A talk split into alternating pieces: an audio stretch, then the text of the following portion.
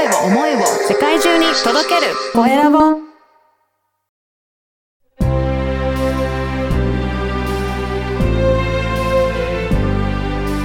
経営者の志こんにちは、コエラボの岡田です。今回は薬剤師取材ライターの、えー村岡優奈さんにお話を伺いたいと思います。村岡さん、よろしくお願いします。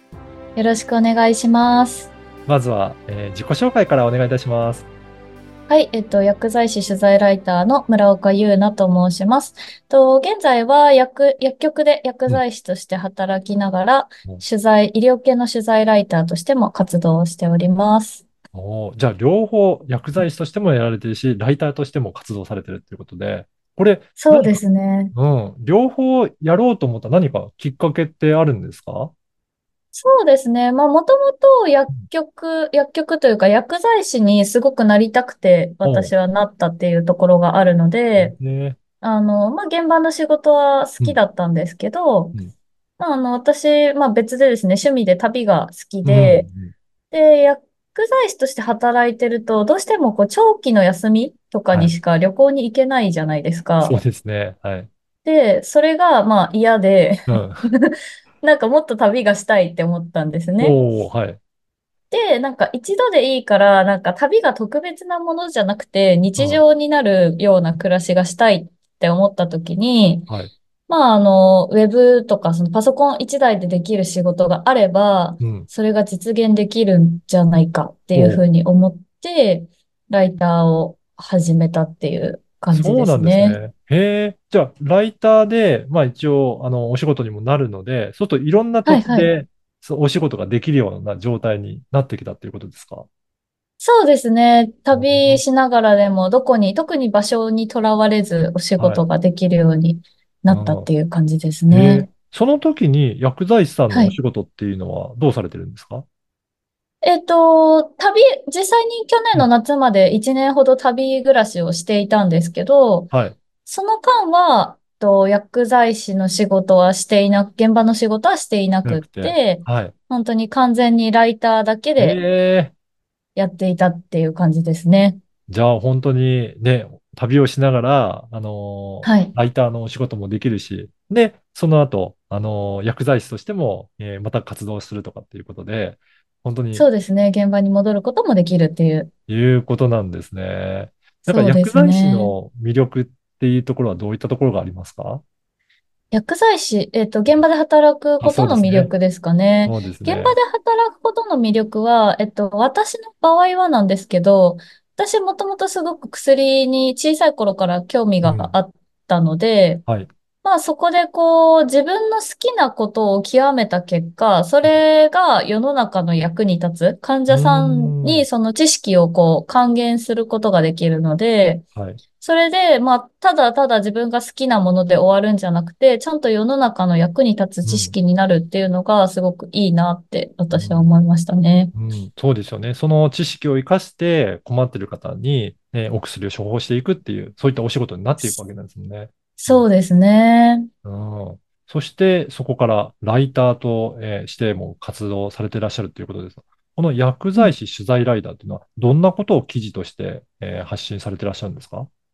はい、そうですね。えっうん。と、まあ基本的に私は医療系の記事をメインに書かせはい。ていただいているので、最近はこうお医者さんだったりとうん。か、管理栄養士さんとか、まああの、そういなんていうんですかね、医療系の研究をされている大学の教授のはい。方とかに、オンラインで取材をさせていただいて、その取材した内容を一般の方向けに、こうちょっと噛み砕いてうん。記事にして、ウェブ上の記事で発信したりとか、あとは本を書いてるお医者さんも中にはいるので、はい。そういった本を書いてるお医者さんのお手伝いとして、まあ、代わりに文章を書うくっていうようん。なこともやってますね。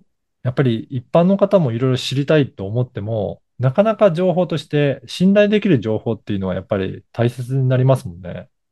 そうですね。うん。で、誰が書いたうん。かわからない、そのネットの記事って結構いろんな方が書いているのはい。で、どれがこう信頼できる情報なのかっていうのも自分で見極めないといけないうじゃなんいですか。そうですね。ってなった時に、知識がない状態でどうやって見極めるのかっていうことになってしまうので、はい。やっぱりお医者さんが書いた記事とかっていうのは、まあ一定以上の信頼度はあるのかなって思いますね。そうですよね。そういったしちゃんとした資格を持っている方が発信している内容、まあ、お医者さんのことを取材したりとか、えー村岡さんのような薬剤師さんが書いている記事っていうことだと、しっかりとそういった資格を持った方が書いているので、信頼できるような記事だっていうところありますね。うんそうですね。一定以上の信頼は、やっぱり誰かわからない匿名の方が書いた記事よりは信頼度が高まるのかなっていうふうに思いますね。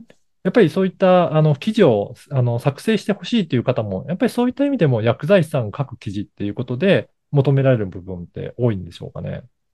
そうですね。やっぱりなんか資格があるっていうので、うんなかなか医療系の資格を持ってライターをやっているっていう人が、まあ、いないうん。ので、はい。少ないので、やっぱりそういった部分の需要っていうのはかなり高いんじゃないかなっていうふうに、まあ3年やってて思いますね。あの、村岡さんは文章を書くのはもともと好きだったんですか？そうですね。私は文章を読むのも書くのも好きで、はい。で、例えば中学生の時は、なんかはい自分でこう写真を撮るのも好きなんですけど、はい。写真を撮って自分が撮った写真になんか詩を書いたりして、とか、はい。あとは高校生の時は、あの、携帯小説がものすごく流行ったので、自分で読むこともしてましたし、自分でサイトで書くことも2冊ぐらい書きましたね。あそうなんですね。じゃあ、今の ね、あの、ライターとしても、なんか自然な感じで、じゃあ、書くことも始められたのかなっていう感じしますね。そうですね。で、なんかこう、エッセイ書いてる方とかの、こう、読んでて、なんか、あ、こういう文章って私もいつか書けたらいいな、みたいなのは思っていたので、はい。まあそこにたまたまこう、ライターを始めるきっかけが訪れて、ライターになったっていう感じですね。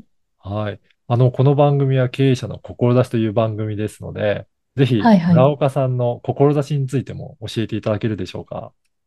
そうですね。志。まあなんか文章で困っている人を助けたいっていうのがうん。私の思いではあって、うん。別にそれはこう、例えばメディアを運営している方とか、出版社の方とかに限らず、やっうんぱり、まあそれこそ何かこう、お店を経営されている方だったりとか、個人事業主で今自分でお仕事をされている方でも、自分のことを PR したいけど、うん。でもなんか、どうやって PR したらいいかわからないみたいな人って結構いると思うんですね。そうですね。うん。なので、なんかそういった方に少しでも力になれたらうん。いいのかなっていう気はしていて、はい。でもちろん私は医療系が得意なのでうん、あの、医療の分野だったらお任せくださいっていう感じですしうん、まあその他の分野で何か得意なライターさんがいないかなって探してる方とかいたら、ライターさんにしょ他のライターさんをおつなぎするとかっていうことも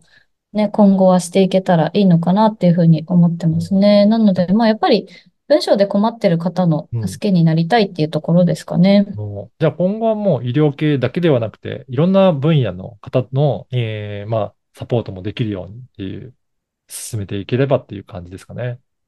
そうですね。なので、まあ私が全部やるというよりかは、うん。そういうふうにライター、他の分野を得意とするライターさんにもお仕事を作ってあげられるような、はい。こう、なんていうんですか、人材紹介みたいなはい。感じの、こう、システムも構築していけたらいいのかなっていうふうに思ってますねそうです。よね。なんか、やっぱり世の中にはこうやって伝えたいことがあっても、なかなか自分で文章を書くのって、それなりのスキルが必要だと思うので、そういったところがはいはい皆さんが書けるようになると、それぞれの方の専門性が伝わっていく世の中になってくるな、ありますね。そうですね。やっぱりなんかいいものを持ってても伝える力がなかったらい伝わらなくて世の中にこう浸透していかないってすごくもったいないうん。話だと思うので、なんかいいものがいいって伝わる世の中であってほしいですね。うん。いや、ぜひね、医療系の方はもちろん、それ以外の方もぜひ今日のお話を聞いて興味あるなという方いらっしゃれば、村岡さんのところにお問い合わせいただけたらなと思います。はい。はい。ぜひぜひお願いします。はい。で、ツイッターもやられてるそうですが、ツイッターではどんなことを発信されていらっしゃるんですか？そうですね。ツイッターもやっていて、まあ、いろいろ迷った結果、えっと、今はもう完全に日常のアカウントとして、はい。えっと、活動していてはい、その、もしなんか、お仕事ちょっと頼んでみようかなって思った方が、私がどういうこう人柄なのかとか、うん普段どういう生活してるのかみたいな、そういうなんか人間性の部分が、はい。ツイッターから垣間見えればいいのかなっていう感じで発信をしてます。なので、ライターとしての有益とかうはん特にないんですいませんって感じで。じゃあ、ツイッターもね、どんなね、日常を過ごされているのか見ていただいたり、あと、ノートでそうは、ですね。はい、か過去の、えーポートフォリオとかも掲載されてるっていうことですかね。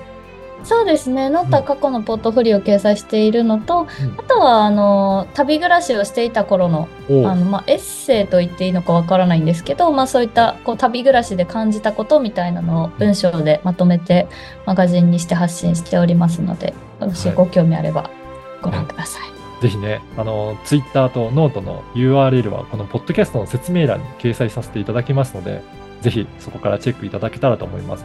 お仕事のね、依頼もそこからしていただけるといいですかね。そうですね。ポートフォリオの下のところにお問い合わせフォームがあるので、そちらからあのフォームを埋める形でお問い合わせいただければ、あの回答させていただきますので、よろしくお願いいたします。はい。本日は薬剤師取材ライターの村岡優奈さんにお話を伺いました。村岡さんどうもありがとうございました。はい、ありがとうございました。